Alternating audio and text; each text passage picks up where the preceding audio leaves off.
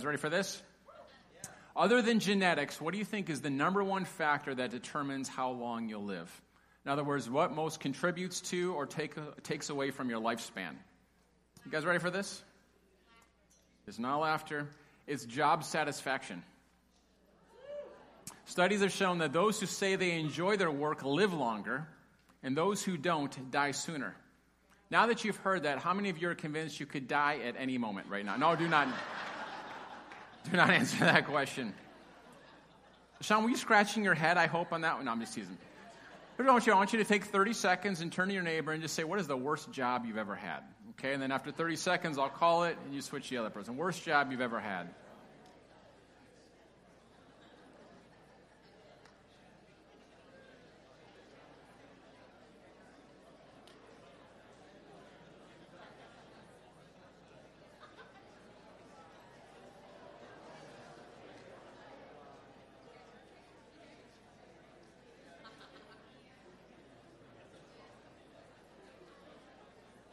All right, let's switch. Switch.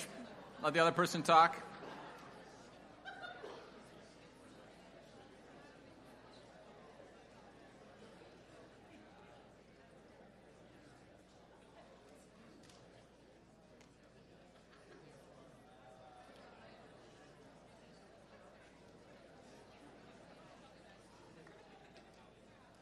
How many of you had difficult choosing because there's been so many bad jobs? Any of you guys out there?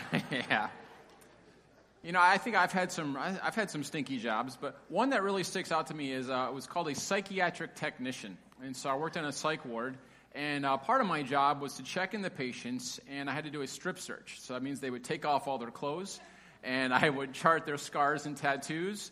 And uh, I remember this one time. Uh, sometimes you get people that would come on off the streets with mental illness.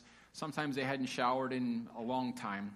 You know, our, my mutant power is I have a super sniffer. I wish I had something else, but I have a super sniffer. And so sometimes those smells were just about overwhelming. And so this guy came in, and I, I don't know if he was high or just what was happening, but he was very riled up.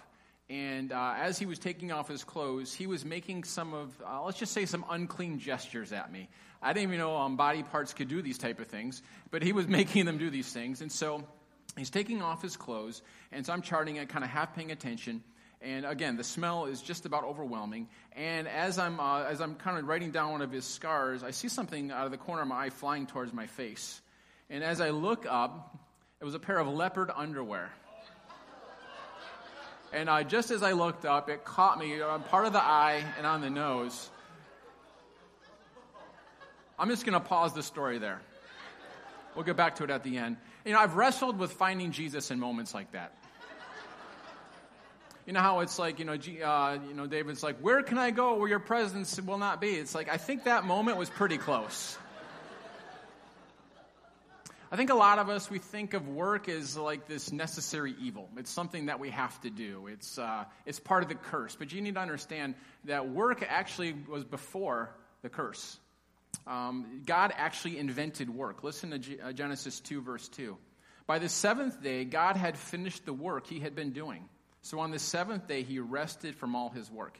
In other words, the first person in the Bible to work was God. When it says in the beginning God created, it means in the beginning God was working. He was active. This idea that God, uh, that a God who worked was actually unique in the ancient Near East. So no, none of the other gods worked. They actually taught, the other religions of that day taught that the gods made humans so that they could kind of be like slave labor. They could get the work done for them so they could just kind of take a break and party, is basically. Zeus did not have a job. Baal did not have a job. Moloch did not have a job. But Yahweh, the God of Israel, he had a job. The God of Israel was the only God who worked. Um, uh, when God created Adam and Eve in the garden before sin, it says he assigned them to work, Genesis 2.15. The Lord God took the man and put him in the Garden of Eden to work it and to take care of it. Work was actually a good thing before, the, before sin ever even came into the world. God gave the uh, human race dominion over the earth. He said, I want you to do the work of creating and the work of caring. I think that's a pretty good description of work. Shaping the culture over whatever area you're in and caring for whatever area you're in. So, whether you were a student, whether you were in a home environment, whether you were a volunteer in community, whether you're in a profession or a workplace, your job there is to shape the community, shape the culture of that thing, and to take care of whatever responsibility has been given to you. It's important to note that everyone here works. I remember when my middle son Wesley was in kindergarten. Uh, I was on staff at a church. There was a church school, so the teacher reported to me the story. I guess the kids were going around the room and sharing what their dads do. And I actually wrote this one down. When it came to Wesley, he said, My dad doesn't work, he's a pastor. and so I'm here to tell you that it's important to understand that in the biblical sense, everyone works, even pastors. Okay? Maybe at a job, maybe at home, and maybe at school, but when you are creating value, when you're shaping the culture over something, you are working. You may get paid for your work, you may be a volunteer, you may be retired, you may be full time at home, but everybody works, and money is not the measure of the value of your work in the kingdom of God. I'm, let me just try that one again. Your money, your paycheck, is not the measure of the value of your work in the kingdom of God. It's easy to say, you know what, I'd be a better worker if I had better pay. You know, if I just had another team, if I just had a better boss, if I worked for a better company, if I had a bigger paycheck. The most important thing you bring home from work is not a paycheck. The most important thing you bring home from work is you. Your spirit, your integrity of heart. You're not just working for a paycheck. If you're only working for a paycheck, that is actually destructive to your spirit because you were created to do work and to bring value into whatever environment you're in. If you're just there for a paycheck, you're at cross purposes with the kingdom of God. Your work is incredibly important to God. There's a fundamental scripture in uh, Colossians chapter 3, verse 23 and 24. And it just talks about you might want to just hang it up someplace where you work. This is so powerful. Whatever you do, Work at it with all your heart, as working for the Lord, not for human masters, since you know that you will receive an inheritance from the Lord as a reward. It is the Lord Christ you are serving. How many of you think you would work a little bit differently if Jesus Christ was your boss? Okay? Here's the thing Jesus literally is your boss. He's being blessed by and served by, and his kingdom's expanding by your work. Our aim is to do the best work that we can do um, I mean, the diligence, the creativity, the focus, the initiative, be the best self you can. But um, we're not just trusting in our focus, our initiative, our ability. We're trusting on God to come in and help us. You understand? It's not just you grinding away at the workplace for 40 hours and then you get to go and do some spiritual stuff after that. Your business, your work is your ministry. Your business, your work is your ministry. Not your future job, not your dream job, not the job that the prophetic word said over you. Your job right now is your ministry. So today I want to look at how do we bring God into work? How do we actually bring God into work? I'm going to draw on a lot of learning from Dallas Willard and John Ortberg. I feel like they've done the best, uh, the best teaching on this. There's a book by Bill Heatley called um, The Gift of Work. That was really good too. So, how can I bring Jesus into my workplace? Well, you don't, because Jesus is actually already there. Jesus is every bit as present in your workplace as he was, is when we gather to worship or on a mission field. Wherever you're picturing Jesus the most present, he's that present in your workplace. You're like, Jim, you don't know where I work. I'm just saying you don't understand the kingdom. See, the kingdom of God is this grand thing. There's no place in the universe where the kingdom of God does not exist. And we've got our little kingdom. Our church is a little part of the kingdom. Uh, your home is a little part of the kingdom. The workplace is a little part of the kingdom. The kingdom of God is great, and he says this Pray that your kingdom come, your will be done on earth as it is in heaven. In other words, God, what's going on in there, let it come into this little sphere over which I can shape culture and bring value. You're actually to bring the kingdom of God into your workplace. My work, your work, is God's kingdom every bit as much as the mission field, as dead raising, as healing the sick.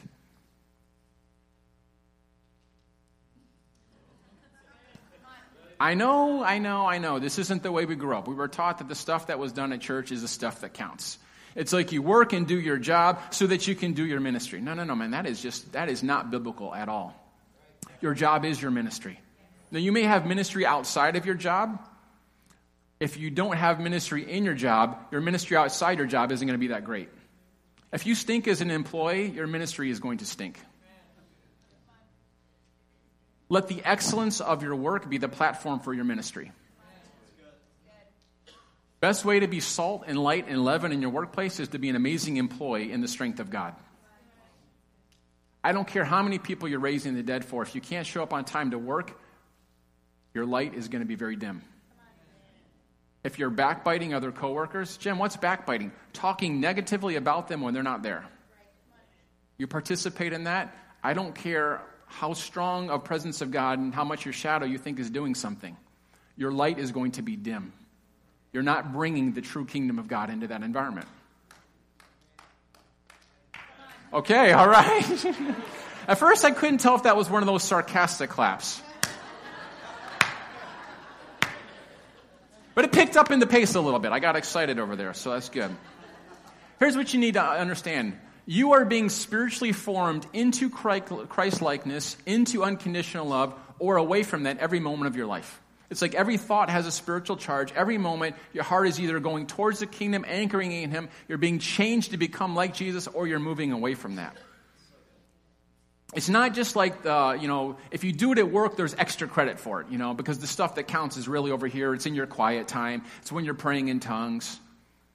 There's that scene, um, there's that scene from Dumb and Dumber, if you remember that, uh, that powerful, powerful movie. Um, Harry and Lloyd have just lost their jobs, and they're complaining that there's no good jobs. And uh, one says the other, "Yeah, unless you want to work 40 hours a week." In other words, they like they're looking for something. Okay, so let's just say that you work 40 hours a week. I know many of you work many more than that. Um, here's the deal 40 hours a week at church, two hours ish at, at, at church. I'm sorry, 40 hours a week at work, two hours at church. The goal is not to undo everything that happened in these 40 hours in these two hours. The goal is not to spend more of your time, more than just two hours, to fill this up with here. The goal is that you meet God in those 40 hours and be equipped to do. The goal is to learn to be with Jesus in the 40 because he's already actually there. Because he cares about your work kingdom every bit as much, every bit as much as he cares about your church kingdom. I'd like to play a video clip from here. It's from a TV show that I'm not necessarily recommending. It's a um, TV show called Silicon Valley. And uh, there's two kind of nerdy entrepreneurs who are interviewing some people trying to figure out um, who, who can kind of join their team. So if we could play that clip. Thanks for coming in and sitting down with us. We're really excited to. Thanks for coming in and sitting down with us. We're really excited team. to so, uh, why don't you tell us a little about yourself? Piper team. So, uh, I don't work before tell us a little about yourself. I don't work before noon. And I need to bring my dog to work. Are you, are you dog friendly? And I need to bring my oh, dog yeah, to work. Are you, are you dog That's friendly? Not what I asked. Oh yeah. You are you dog friendly? That's not what I asked. Are you dog friendly? Um, nice pool. Can my um, dog go in? Nice. Yeah. Pool. Yeah, we're very dog friendly. Can my dog go in? Yeah. Is there a lifeguard? Yeah, we're very dog friendly. Um, because my dog can't swim. No, it says here on your um, resume that dog from 2010 to no, 2011. it says here on your resume that from 2010 to 2011. That's actually an old resume. It should also read that I crushed it, from. That's actually an old resume. It should also read that I crushed it from. So are we to understand that you did not crush it in 2012? So are we to understand that you did not crush it in 2012? preventing me from crushing it to my usual standards. medical situation preventing me from crushing it to my usual standards. I was able to crush it at 100%. Take some time off until I was resumed crushing it at 100%. At which point I resumed crushing it full time. How do you crush it at work in the kingdom of God? That's the question. Colossians 3:17, and whatever you do, whether in word or in deed, do it all in the name of the Lord Jesus, giving thanks to God the Father through him. To do something in Jesus' name, it means I'm learning to do it. As a disciple, here's what you're learning. I'm learning how to live my life in the kingdom of God. I'm learning it directly from Jesus. You are not a disciple of someone else. You can't say, I've got these disciples, I've got these proteges.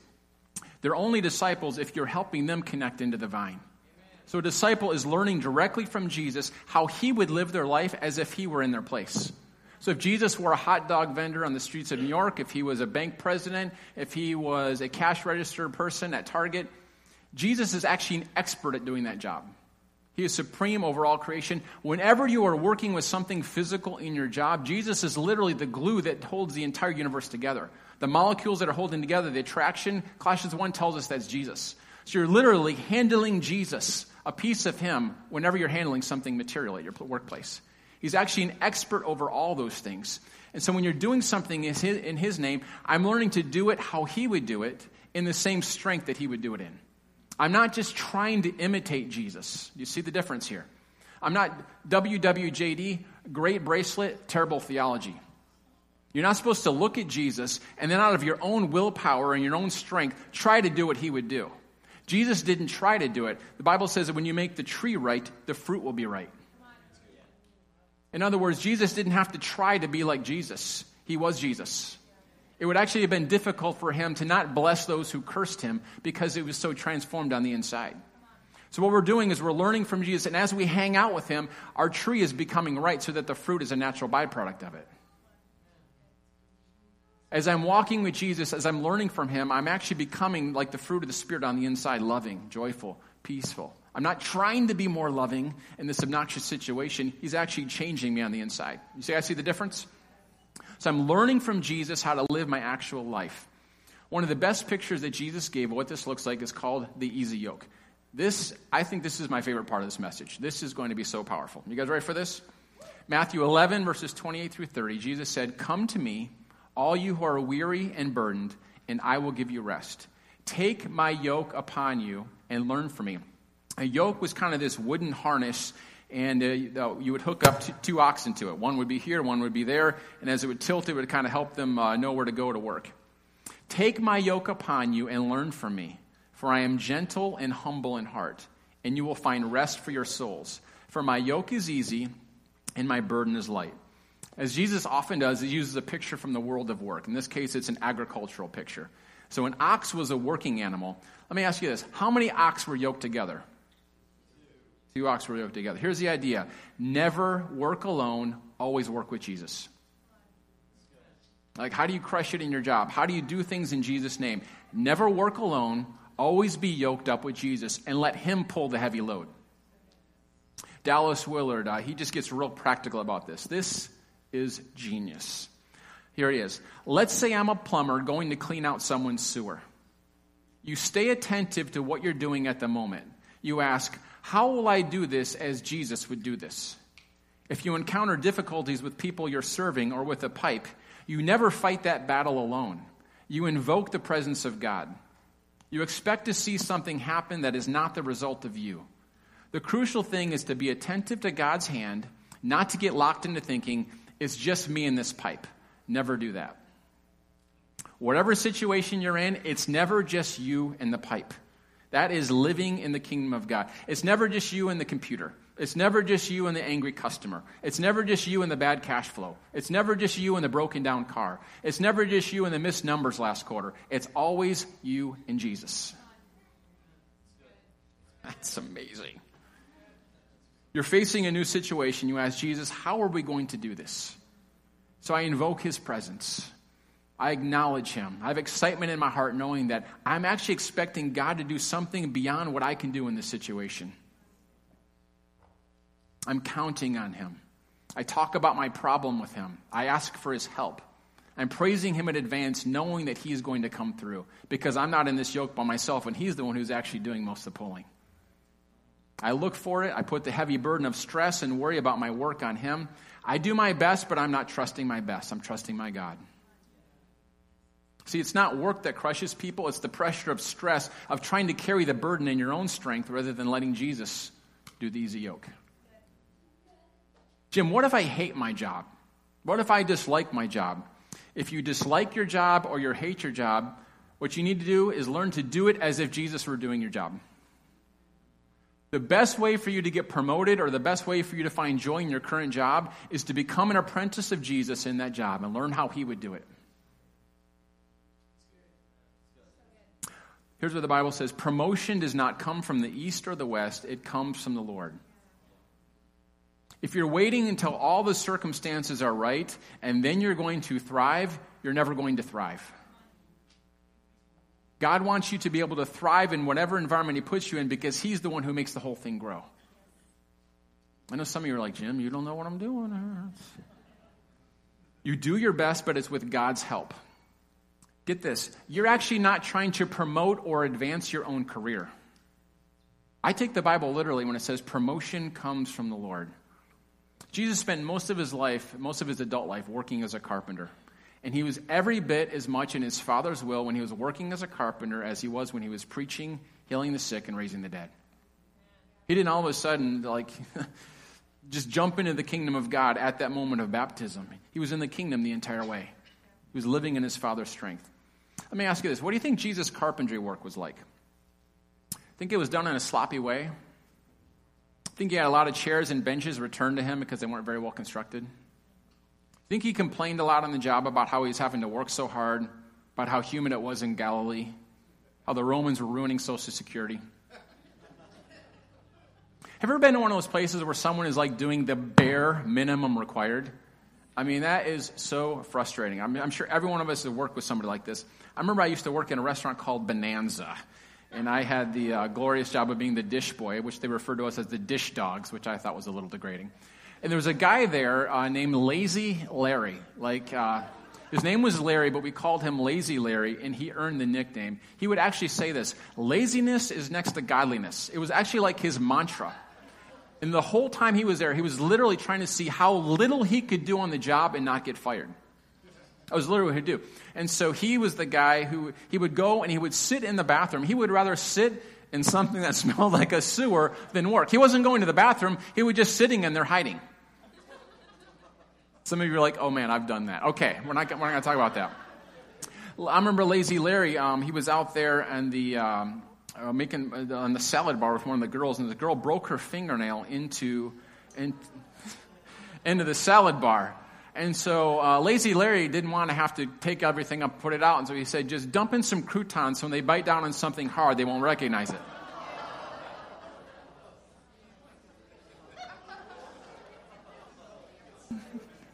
How many of you have ever had a lazy Larry on your job? Okay? I want to contrast that with this phrase and then some. Kingdom people are and then some kind of people. You're going to do what's required of you and then some. There's a story in the Old Testament of a man named Abraham, and he sent his servant out to find a wife for his, uh, for his son Isaac. That's just how they did things back then. And so the servant is praying. He's going into this situation, and he travels this great distance. He's got a caravan with him of 10 different camels, and he gets up there and he sees a woman at a well and he just says, Hey, can I get a little bit of water? He's very polite about it. Hey, can I just get a drink of water out of your jar? And she says, Drink this, but I will water your camels as well. And we just kind of like read over that, like, oh, what a, what a cool story. Um, how many of you guys know uh, camels can drink between 30 and 40 gallons of water? So let's just say 30. 30 times 10 is 300 gallons of water. Rebecca had some serious biceps. Like she was, she was in serious shape um, because of her response, because she didn't just do what was asked, didn't just do what was required, her life completely changed. She had the adventure of a lifetime. She will meet the man who would later become her husband. She will become what is called a matriarch, one of the mothers of Israel. Today, thousands of years later, people are blessed in the name of Rebecca. But she didn't know any of that was on the line when someone just came and asked her for a drink of water. Let me tell you, here's how it works in the earthly realm, in the earthly kingdom. If I know I'm in line for promotion, or I know my boss is watching, or I know I'm going to get credit for this idea, or if I know it's captured on video, then I'll serve. I'm not sure if you've ever been a part of a company where like corporate headquarters is going to come and do an inspection. It's like things are done at a whole nother level as if this is how it goes on all the time. Okay? That's how things work in the earthly kingdom. As if, if there's going to be credit, there's going to be an inspection, then we'll do it this way. But in the kingdom of God, people are and then some kind of people because God is in and then some kind of God. Which job is the most important in the Bible? I want you to think about this. What's the most important job in the Bible? Are you ready for this? Um, in Deuteronomy, Moses, he's talking to Israel and he says, Someday you're going to have a king. And that king must take the scriptures, the Torah, the law of God, and live in submission to them like everybody else. Here's what Moses is saying The king cannot consider himself better than anybody else, he must submit under God the same way. In other words, no job makes any person more important than any other person.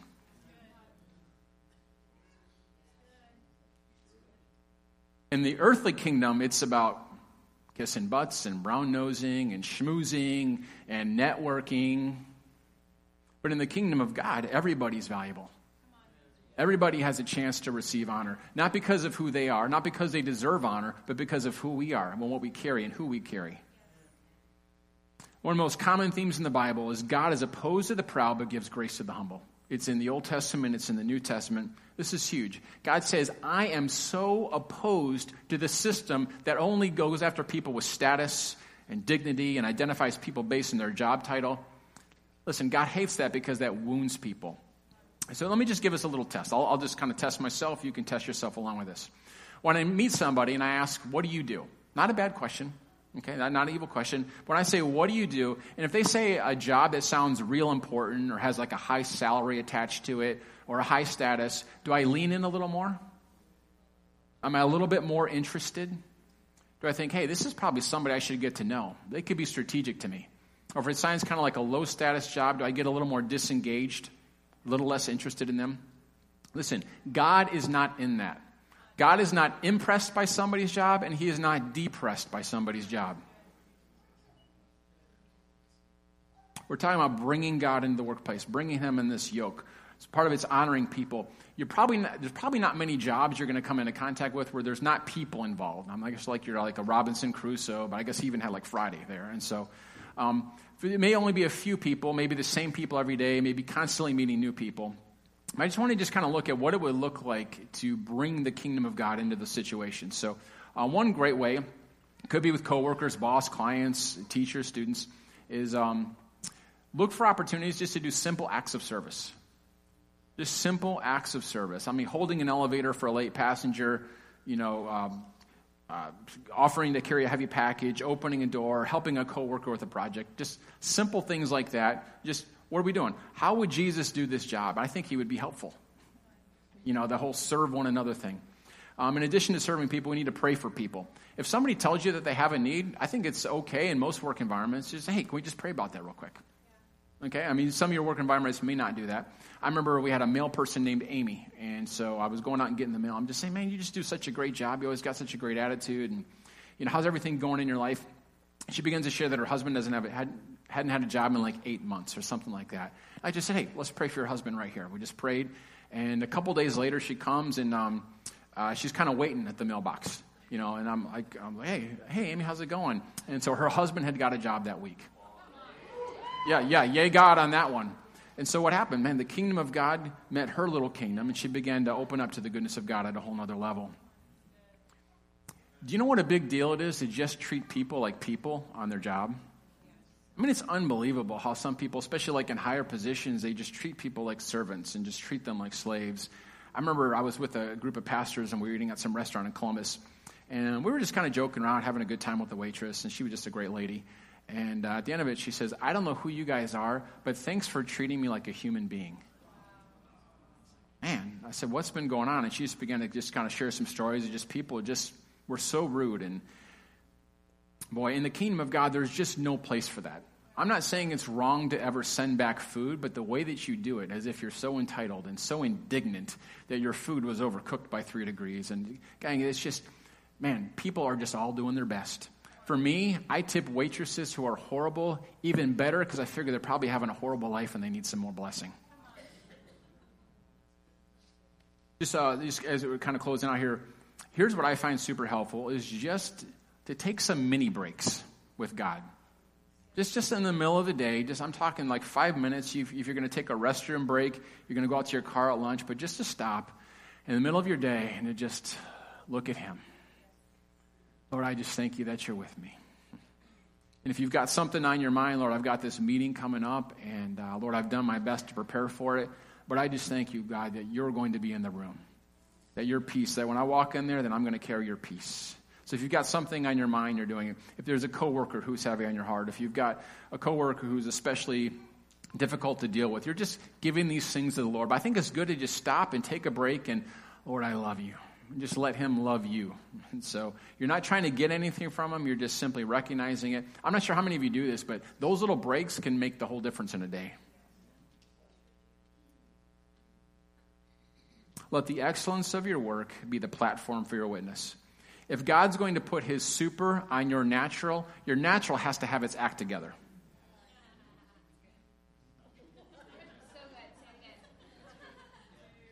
Let the excellence of your work be the platform for your witness. If God's going to put his super on your natural, your natural has to have its act together. Get the best training you can. Read books on your subject.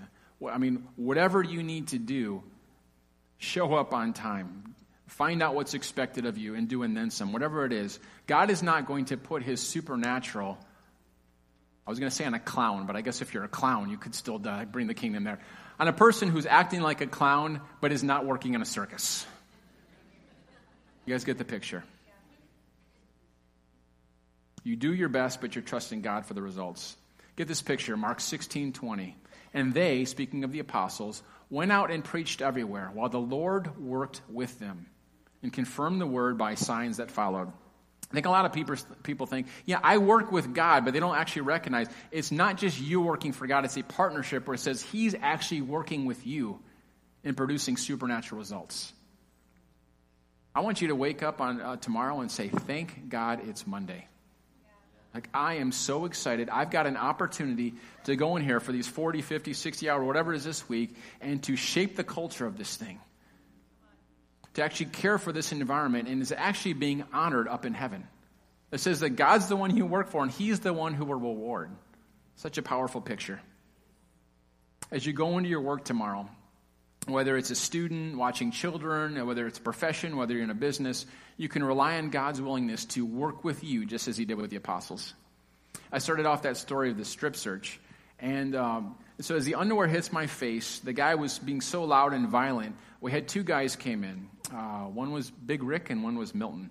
And these guys' love language was physical contact with the uh, with the psych patients. let's just put it that way. They loved those moments when there just sometimes people would be so violent they were a danger to themselves or others, and they had to be restrained. And so, those were usually the times where I uh, I did not shine at those moments. There was about to be a physical altercation, but uh, Big Rick and Milton they loved it, and maybe they loved it a little too much. Okay, and so they would, uh, they would take these guys down pretty hard. And so they came to the door, bubbling with excitement, ready to go lay the hurt on this guy who's now standing there naked and, you know, acting up. And so they said, Jim, do you want us to cream him? That was the, that was the phrase they use. And I'm, I'm feeling pretty offended at this moment. You know, I'm you know, peeling this wet thing off my face and um, recovering from the smell. And uh, and they said, Jim, do you want us to cream him? And I just, I just felt like a tenderness of the Lord in that moment. I just like, you know, guys, guys, we're good here. So um, we eventually get the guy, we get him clothed and everything.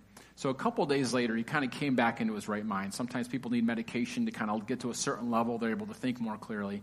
And he completely remembered that incident. He said, "Hey, I'm really sorry for the way I was acting." And I think he was coming off some drugs, some withdrawal stuff. And he said, "I remember what you did. I remember those guys came in." And they were ready to take me down hard, and you stopped them. He said, Why'd you do that? So I actually just began to just share them. You know, I actually just felt the tenderness of the Lord towards you and just began to share with them and minister to them. And uh, this is a crazy story, but the guy ends up getting uh, led to the Lord by the time he checked out. He ended up, yeah, no, this is awesome. He ended up coming to the church we went to. He ends up getting baptized, giving a public testimony, all those type of things, just because I simply just followed a prompting from the Lord. I, I just want to say this to you guys the stakes are so high. The stakes are so high. You will be the only Jesus people will see. They're not going to see me. I, I, they, they're not coming to church. But they, they've got a chance for you to come and shape the culture where you're at and to care for that environment, and God will actually release increase in supernatural on it. Here's what I want to do. You see us a lot of times when people are being sent out, like as missionaries or to plant churches or to go do a work in another state. We commission them and pray. So here's what I want to do: is um, you are going to be commissioned today as missionaries to your workplaces. You need to recognize that when you walk out these doors, it is not uh, I owe, I owe. It's off to work, I go. You're not working for a paycheck. You're actually participating with God in what He's doing on planet Earth. You realize if there wasn't work, we would be reduced to about the level of animals just struggling for survival. But work actually involves a community of people creating value so that we can survive at a higher level. I mean, it is, it's, it's totally a kingdom thing. And just so you know, heaven will be filled with work. Read the last chapter of the Bible. It's not going to just be one long church service. It's actually going to be us co creating with heaven to rule his universe and expand his kingdom throughout the galaxies, etc. It's going to be amazing. And so, uh, so let, why not start now? So here's what I want you to do. I want you guys to stand up, and I want you to come forward. And I'm going to read some old Jewish promises over you of what God has to say about your work.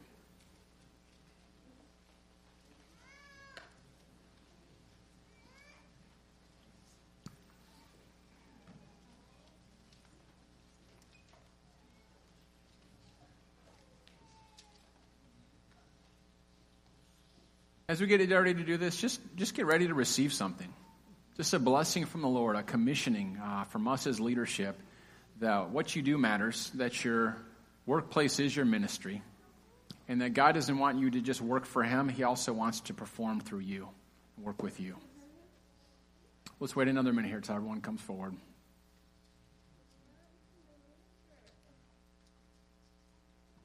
All right, you guys ready? All right, just kind of hold out your hands like you're going to receive a gift and just close your eyes. And I'm going to read some words of Deuteronomy 28, then I'm going to add a couple more words. The Lord your God will set you high above all the nations of the earth, and all these blessings shall come upon you and overtake you. Blessed shall you be in the city, and blessed shall you be in the field. I want you to notice how he's going to bless every area from their field to the harvest to the kitchen. Listen to this. Blessed shall be the fruit of your womb, and the fruit of your ground, and the fruit of your cattle, the increase of your herds, and the young of your flock. Blessed shall be your basket and your kneading bowl. He blesses the whole thing from them working to harvesting to cooking. I mean, God wants to be blessing every part of your life. Blessed shall you be when you come in, and blessed shall you be when you go out. The Lord will command the blessing on you in your barns and all that you undertake, and He will bless you in the land that the Lord your God is giving you and the Lord will make you abound in prosperity. The Lord will open to you his good treasury, the heavens, to give you rain to your land in its season and to bless all the work of your hands. And you shall lend to many nations, but you shall not borrow. And the Lord will make you the head and not the tail, and you shall only go up and not down. So I just declare of you, the Lord actually wants you to be preeminent in your field. Not to just survive, not to just be low man on the totem pole, but to actually have influence in the sphere and the realm that He's given you, and to even exceed that. I just declare over this, this over you. It's never just you in the pipe. It's always you with God. And you shall crush it. You shall crush it indeed in the name of the Lord Jesus Christ. So I charge you with these words as you wake up Monday morning with thank God it's Monday on your lips, give them heaven. Amen.